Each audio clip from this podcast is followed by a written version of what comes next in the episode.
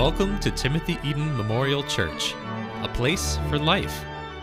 Connect, participate, celebrate.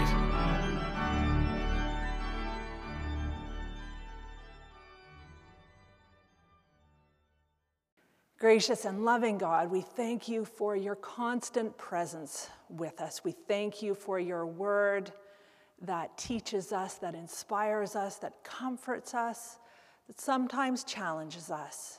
And we pray that now that the words of my mouth and the meditations of all of our hearts would be acceptable to you, our Lord, our rock, and our Redeemer.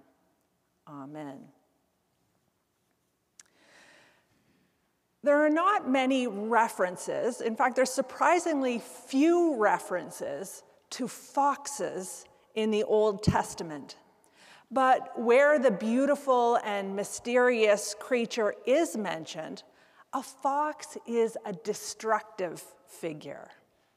The main reference to foxes in the Old Testament is actually, believe it or not, can anyone guess?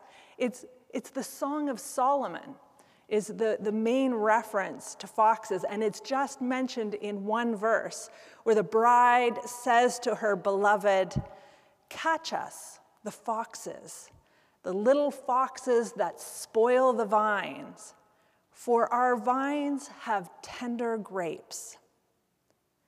In the verses before this, she describes the beautiful and perfect world of one who is in love, right? And she does not want, she says this verse because she does not want the destructive foxes or anything else to cause any kind of damage to their fragile young love. I prefer, I really like the, the fox metaphor that's, that's sometimes used in Spanish. I don't know if any of you know Spanish, but the, the term uh, to call someone un viejo zorro, an old fox, implies that having achieved I'm not looking at you, Orb. Maybe in 10 years. That having achieved a certain age, a man has become wise. He has seen a lot of the world and that he isn't easily tricked or flattered. He's calm and cool and not naive or, or gullible. I, I, I, I like that image of a fox. In Greek literature, however, a fox was typically portrayed as clever and deceitful. And that fits more closely with our modern image of a fox as being sneaky and cunning. We're suspicious of the person who is called sly as a fox because we think of them usually as someone who is able to get what they want in an underhanded or a dishonest way. They're self serving, they, they take advantage of honest people, and quite often have no remorse. Personally, I have on occasion, on rare occasion, been able to see a fox up close. And I think they are fascinating and quite adorable, really. I feel a little bit like they get a bad rap and that they may have come to this, come by this reputation unfairly, having been portrayed in many traditional folklores and fables as crafty and cunning and capable of trickery. For sure, uh, foxes are clever and cunning hunters. They have to be. Unlike wolves, they don't hunt in packs. They're solitary creatures and they hunt alone. So they have to be clever, they have to be careful. But they're certainly not the only animals that are like that. So I don't know why they got the bad reputation. They are, however, known for being tenacious in their ability to get into a henhouse which is one of their favorite places to find their lunch. Since Luke was writing for a Greek audience, This cunning and deceitful understanding of Herod being that fox is most likely what Jesus means in this passage that Janice read for us. Since chapter 9, so we're in chapter 13 now, and since chapter 9, Jesus has been making his way toward Jerusalem, winding through the towns and villages of Judea, teaching about the kingdom of God, about the narrow door of discipleship, and now beginning his cryptic teaching about what is to come the cross and the resurrection. Go and tell that fox for me, he says.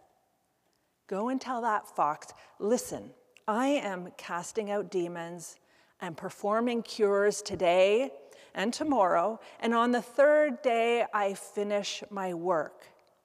Yet today, tomorrow, and the next day, I must be on my way because it is impossible for a prophet to be killed outside of Jerusalem.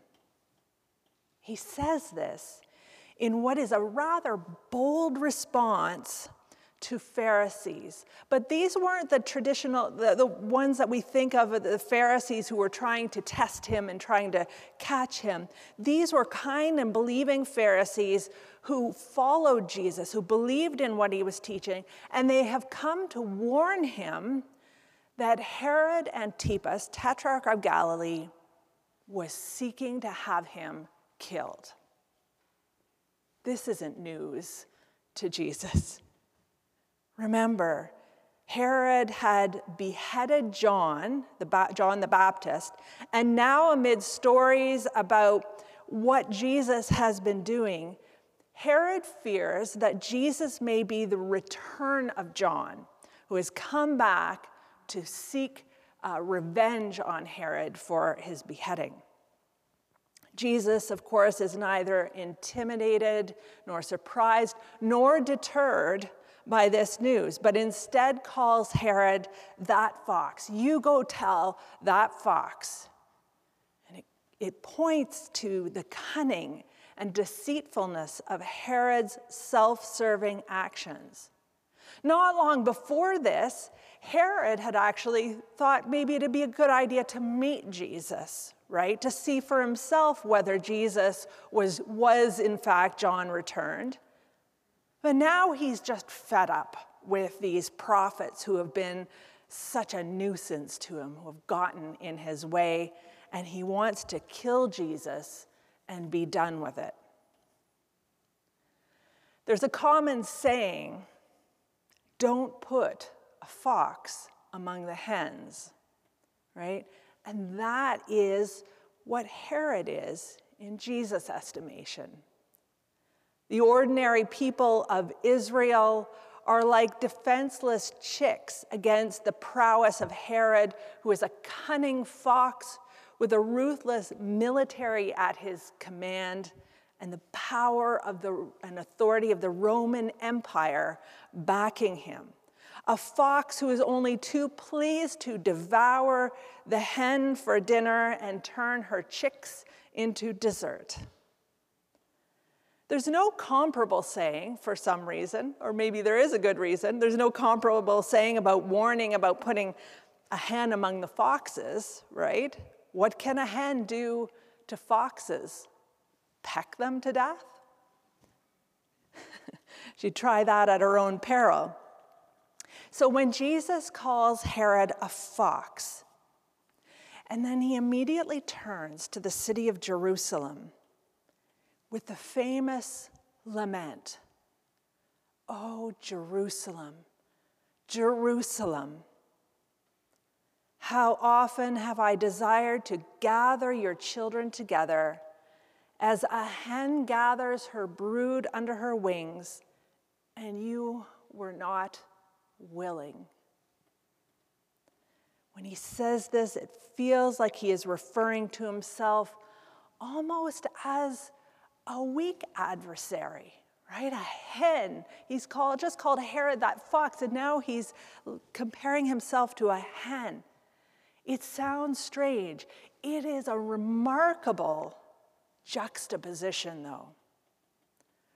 Remember, in the Gospel of Luke, as we've been hearing uh, in past weeks, Jesus has been talking about fighting evil with good, right?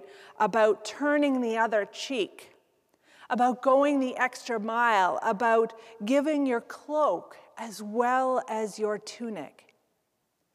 And I think that the reality of this teaching really hits home when we're confronted head on with the evil of a fox. Not just a fox we read about like Herod, but a real life fox like Vladimir Putin. As I have watched the news reports these past couple of weeks, I confess to you, my brothers and sisters, that my gut response to the military strikes that have been taking place in the Ukraine has not been to turn the other cheek. I don't think I'm alone in that sentiment, to be honest. That's not how we naturally want to respond to the foxes in our lives and in our world. Herod was by no means the first or the last or the only world leader to fit our common understanding of a fox, nor is Putin. There has been no shortage of foxes in the world throughout history. Dictators and other despotic rulers have used cruel and oppressive tactics against their enemies and even against their own people for centuries, always for self serving purposes. You know their names Caligula, Attila the Hun, Genghis Khan, Bloody Mary, Ivan the Terrible, Pol Pot, Idi Amin, Pinochet, Hitler. To be honest, at the mention of some of these names, Putin seems more like a pussycat than a fox, except that his tactics of silencing, disappearing, and executing his opponents are just the same, and left unchecked could lead to tragedies just as great, as we are seeing with our own eyes this week.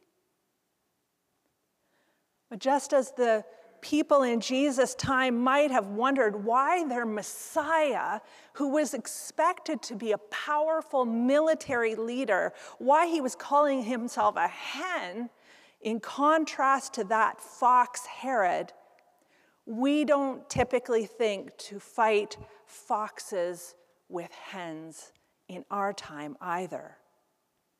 What on earth was Jesus talking about? Let me share with you a story that one farmer told about his hens. The forest fire had been brought under control, and the firefighters were working back through the devastation, making sure all the hot spots had been extinguished. As they marched across the blackened landscape, between the wisps of smoke still rising from the smoldering remains, a large lump on the trail caught the firefighter's eye.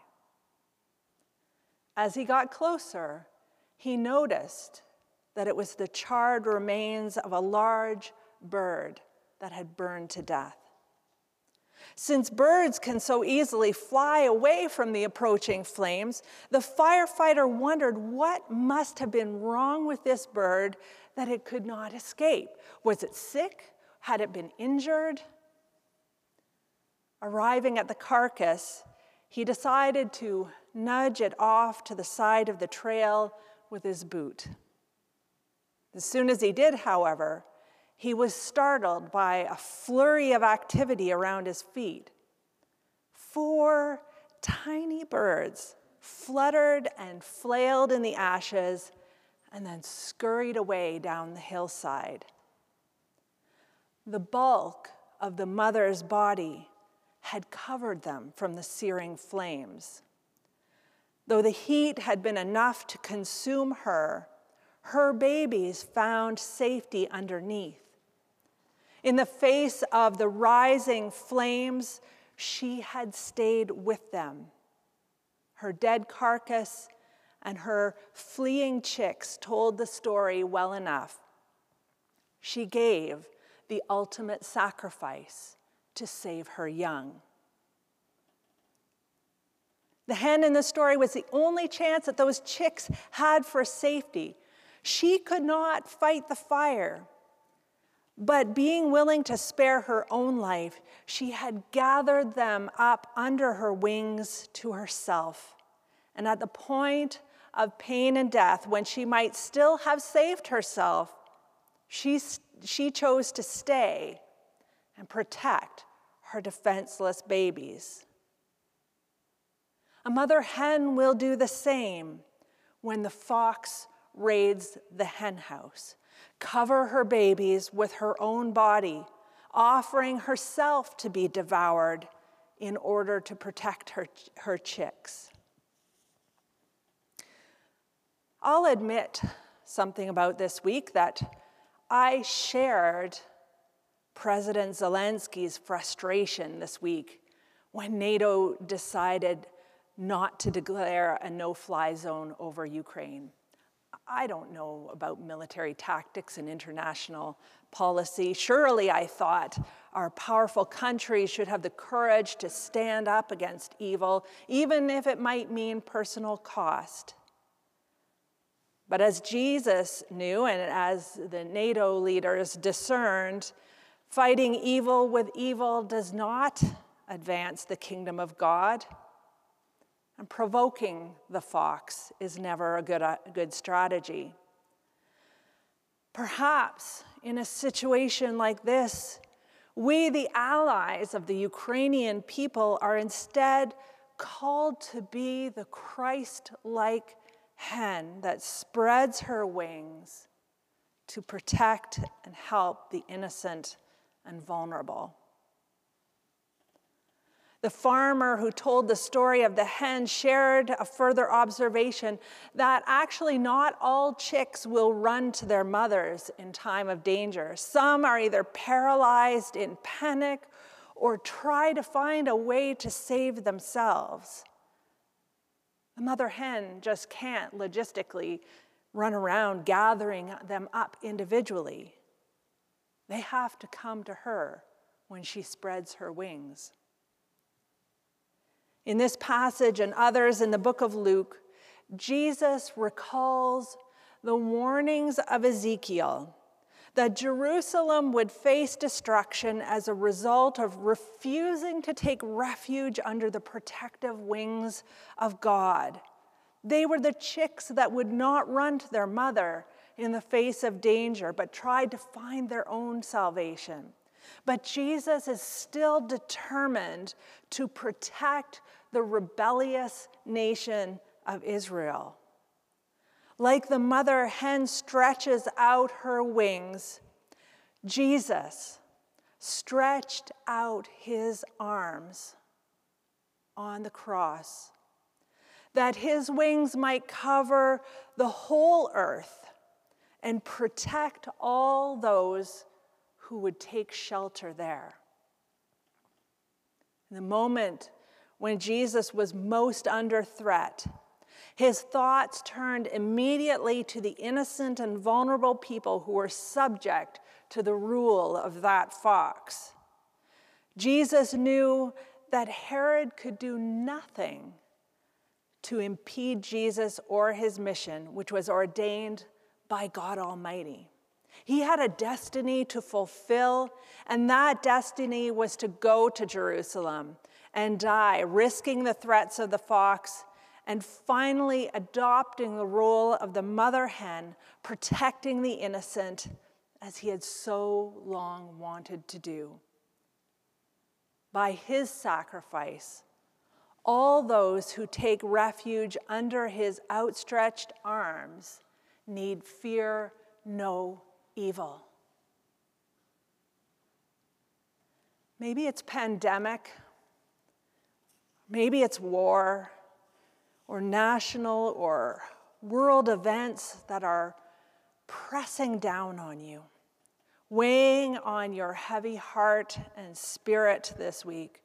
Or maybe it's a situation in your own life, something personal that feels like there is a fox trying to devour you, an oppressive home or work situation, a mental health struggle or an addiction, a job loss or rising inflation rates that is stretching your family finances, you fear to the breaking point.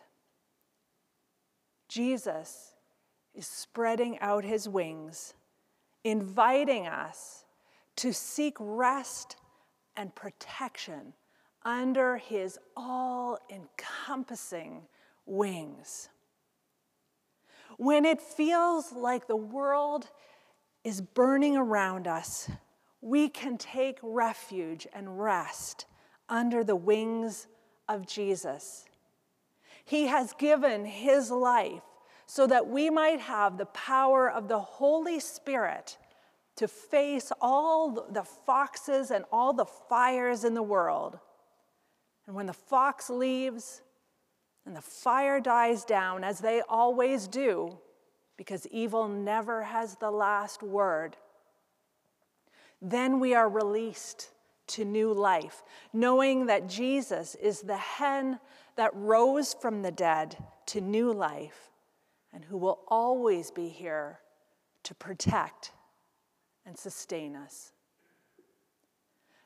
Come, Lord Jesus. Spread out your wings to protect your chicks in Ukraine and around the world today. Amen.